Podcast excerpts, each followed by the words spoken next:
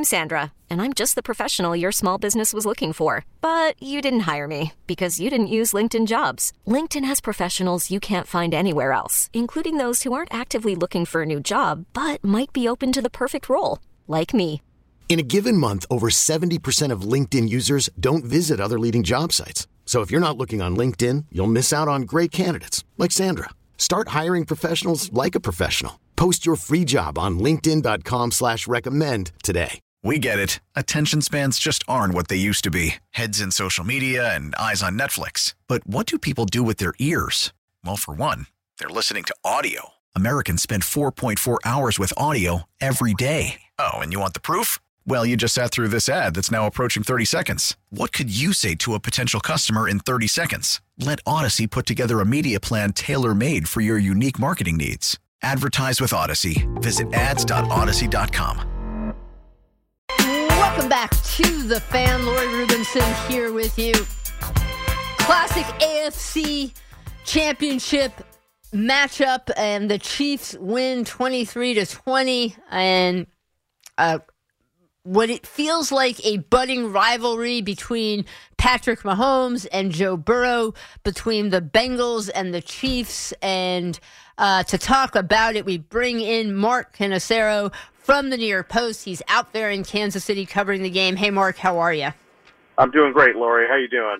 I'm doing well. I know you wrote a story about. Um, you know, we always think in sports what makes makes them more fun you know, rivalries is such a, a huge aspect of it. And for years, obviously, we had Peyton Manning versus Tom Brady, and we had, you know, a whole bunch, you know, that was like an incredible rivalry for years in the NFL.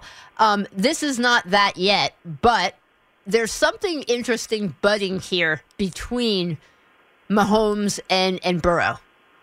There's no question. And, uh, listen, I mean, these two guys are going to be doing this for a long time. I think, you know, you know, knock on wood that they stay healthy. But uh, you know, you talk about the rivalry. I was in the Chiefs locker room afterwards, and I was talking to a few guys down there, and there were a lot of, you know, the, the Bengals were very chirpy, you know, at leading up to this game, and even I covered the the Bengals win in Buffalo last week, and they.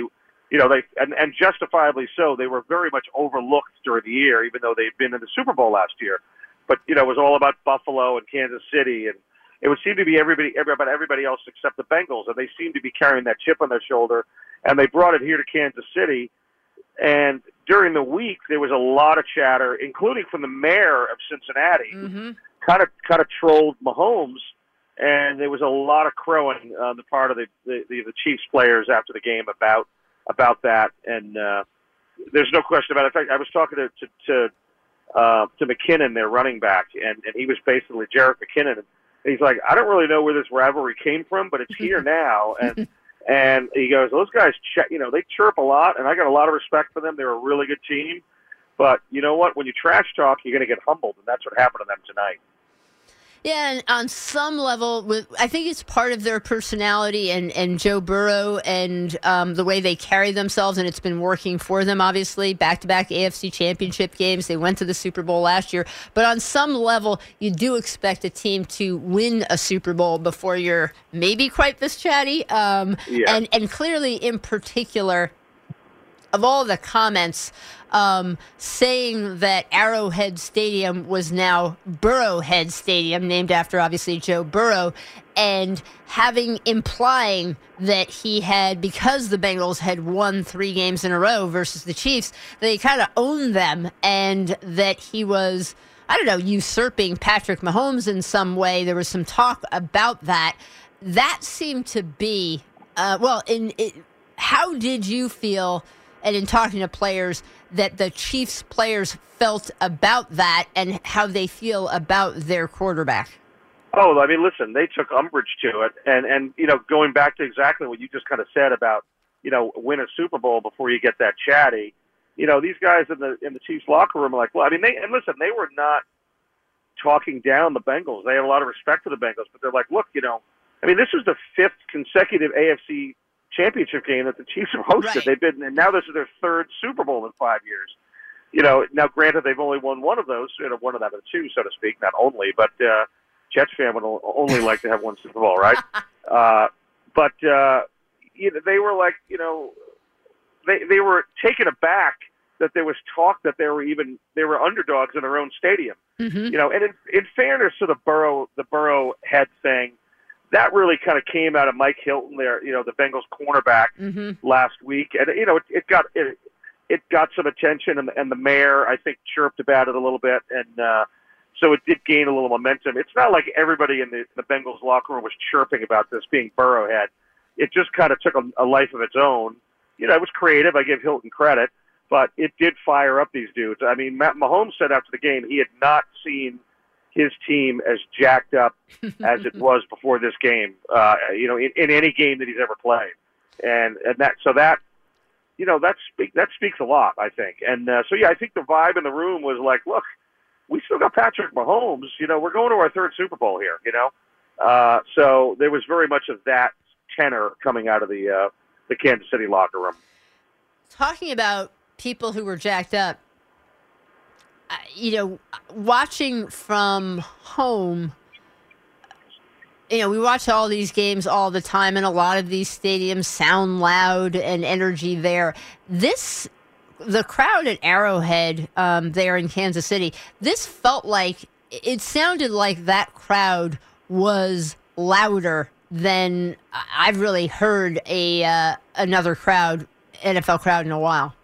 Well, first of all, Lori, and I've been fortunate enough to cover a, a handful of games at Arrowhead. I, it is one. It is one of the awesome stadiums in the league, and it's also always known for one of being the loudest. I, and the weird thing is, it's a very open stadium, so I, I don't really know the dynamics of why it's so loud. I mean, obviously the fans are passionate, but it is it's it's a tremendous vibe in there. In fact, I I wouldn't have wanted to be in the uh, um, sitting outside in the in the zero degree uh, wind chill, Mm-hmm. but it's kind of a bummer in some ways to be in the hermetically sealed environment of the press box, which is way way up high and it's all glassed in, because you really don't get to feel that vibe. You know what I mean? But Mm-hmm. I mean, you can you can feel it to some degree, but you don't really you're not really hearing it. And uh, but that, that that stadium's always been known to be that way, but it, it, it was passionate, uh, and but it's it's just a really cool place. It's a cool looking place. It's old too. It's not one of the newer stadiums, so um, yeah, it, it's a, it's a really it's a really cool place to be.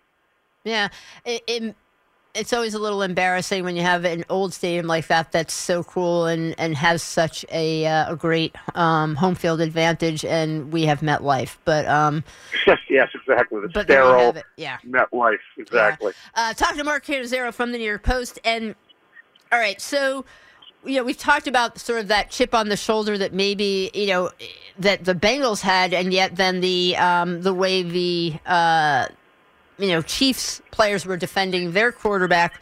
Um, but let's take a step back and and can you give us some perspective? You've covered the NFL and you know sports in general for so many years the brilliance of Patrick Mahomes and how you know what we saw tonight in terms of the folklore of this player and you know who will be a Hall of Famer you know by the time this career is over but Oh, yeah. on you know a high ankle sprain and and to come back a week later and give this performance what did we witness Well, it's very easy to take that for granted because he has been so good since he came to the league. You know what I mean? And uh, you know, I talked to a lot of players in the room about that, um, and you know, I mean, when we hear high ankle sprain, that's an automatic. That's a minimum of a three week out. Mhm. You're out. I mean, that's just the way it is. You know, I don't care what position you're playing.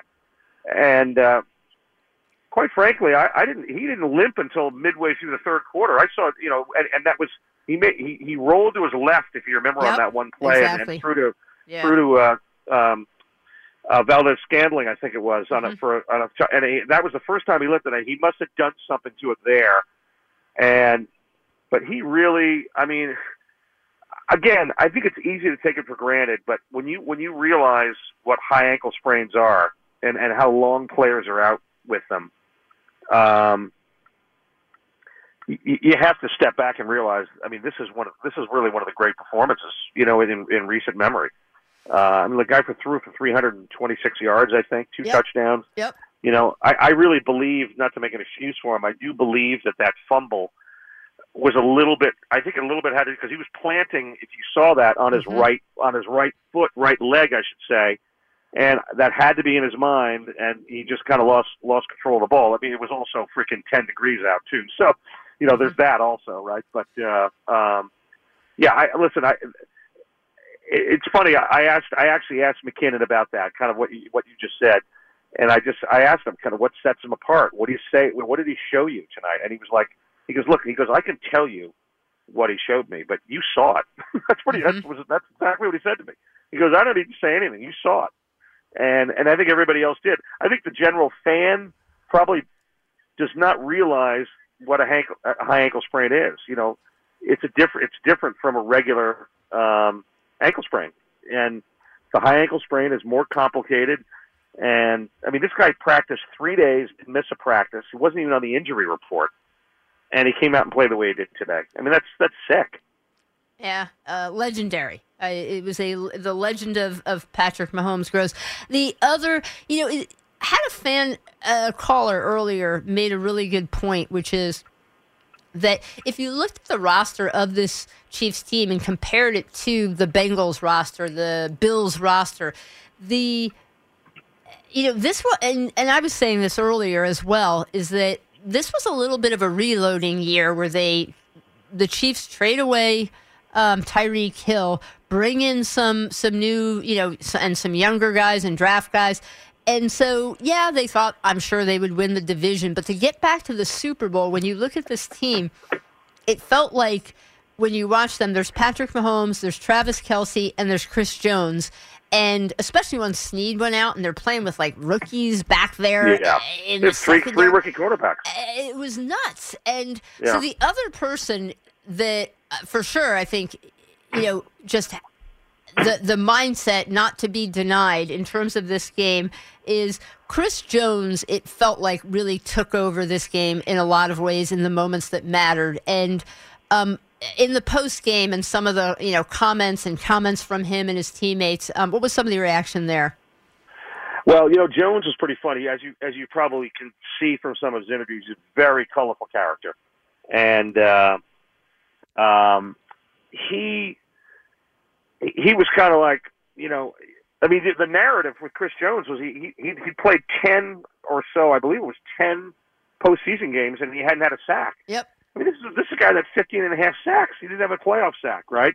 So he knew that was the the narrative, his Mhm. narrative, so to speak. And he Yep. said he said he said to us afterwards, he, "Look, he goes, my goal in this game was not to get a sack. You know, my goal is to get to the Super Bowl, right? So, but now we can wipe that narrative off. But that was going to be the big, the key the whole way. I think in this game, Lori, because I got to be honest with you, you just as you just started asking that question, I, I did not think the Chiefs were going to win today. I mean, I really thought that that, that Cincinnati was a, was the more complete team Mhm. with a better running game. Uh, maybe not better running game, but with certainly better better defense. And I thought the key for the Bengals was going to be whether they could get some pressure on Burrow. And Burrow was sacked. I want to say four times in the first half alone. You know, Mhm. uh, Yep. and you know, and uh, you know Frank Clark got to him, Jones got to him, Mhm. and you know I watched. It was funny because you know I watched him mow through the Bills last week, Burrow, and the Bills just didn't have any answers. They couldn't get you know pressure on him. He you know Burrow was getting rid of the ball quick.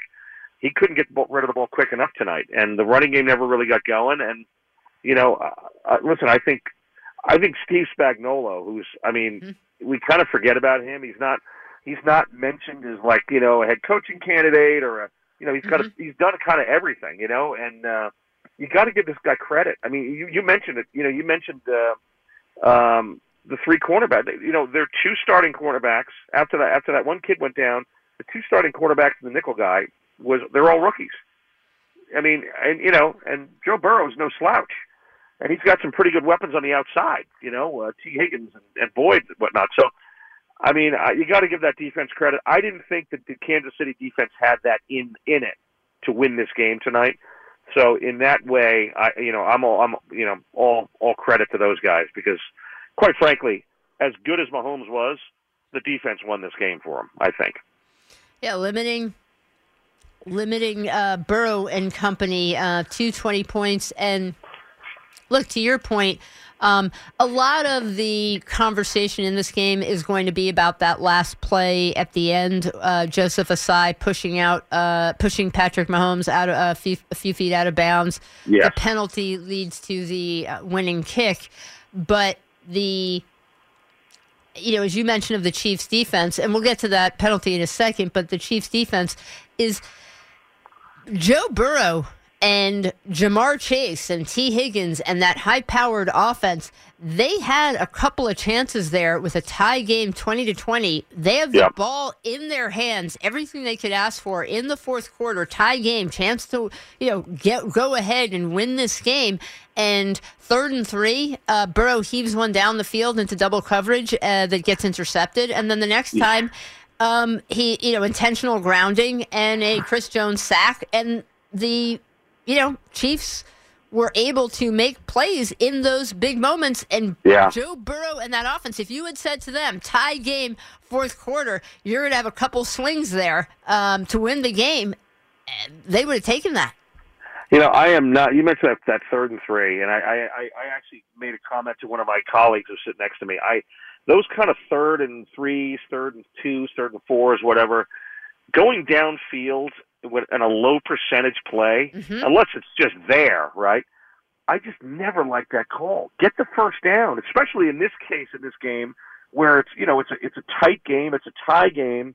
You know, get the first down, keep it moving. Yep. And ironically, that's really what Burrow did so well. I thought in the Buffalo game, Yep. he went underneath. He he underneath the Bills' defense to death. Yep. And yeah, that was just you know listen, it's just games are weird that way. You know, you just they just take these turns sometimes, and you're watching them, and you're like, what are what are you thinking, right? And uh, uh, I'm glad you asked me about Ossai because I actually did my column on him for tomorrow, which Mhm. probably is it was the last thing I wrote, so it's probably not up online yet. But you know, I went into the Bengals locker room uh, before I went into Kansas City, and uh, this kid was stand up. He's a 22 year old second year kid hmm barely played last year, um, and he stood at his locker uh, and spoke through tears. Uh, Mhm. And what I thought was really powerful and cool was his teammates. You know, were I mean, you know, on the sideline, in the locker room, at the on the sideline after it happened, in the locker room, totally at his back. Uh, B.J. Hill, who's a defensive tackle, who was on the, Mhm. who was on the Giants for for a spell, stood almost like a bodyguard next to him uh, as as myself and about five or six other reporters uh, asked him questions. And uh, and this kid was like you know I mean the message really from Zac Taylor and from BJ you know and to everybody to him was like look there were a lot of other plays that should have been made in that game. The ones that you and I just talked about oh by the way third and three you know slinging it downfield and double double coverage that kind of stuff you know, I just I hope and I think it will. I thought it was I thought it was it just felt like a powerful moment in that locker room the way those guys stood up for him, and it was it, it, he was very emotional about it. Um, you know, Zac Taylor told him after the game, you know, there your play was not the only play that was you know that caused us to lose this game. There were countless other plays that that were the reasons we lost this game. So. Um, you know, as BJ Hill said to me as I spoke to him after after uh, Joseph uh, spoke, Ossai spoke, he said, "Look, you know, one one play does not define a guy's season." And uh, so, yeah, that was. Listen, at the end of the day, Ossai said, "Listen, I got to be better. I got to, Mhm. you know, I got to know where that sideline is. I can't go up to that quarterback, you know, Yep. like that." And he'll learn. And you know what? It'll it'll make him better the next time. But uh, I, as a reporter, I like those moments to see. Those are moments that you don't see, right? Um, you see the you know the celebrations and the and the snow angels and all that stuff in the field. The other side, to me, you know, is some of the things I like to write about a lot. And and uh, I thought there was some pretty moving moments in that locker room. And and and you know, there are 32 year old veterans that I've covered over the years that don't that didn't act as maturely and and, and in a stand up way as Ossai did.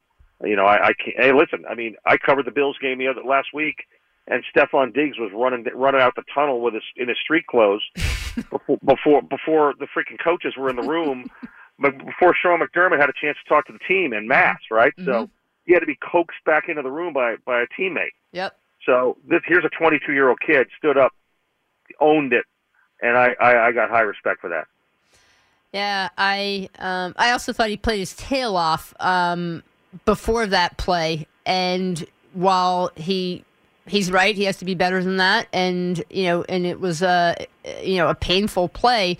Um, it also was an effort play where he's trying Yeah. to make a play and running at full speed to try and make a Yeah. play there.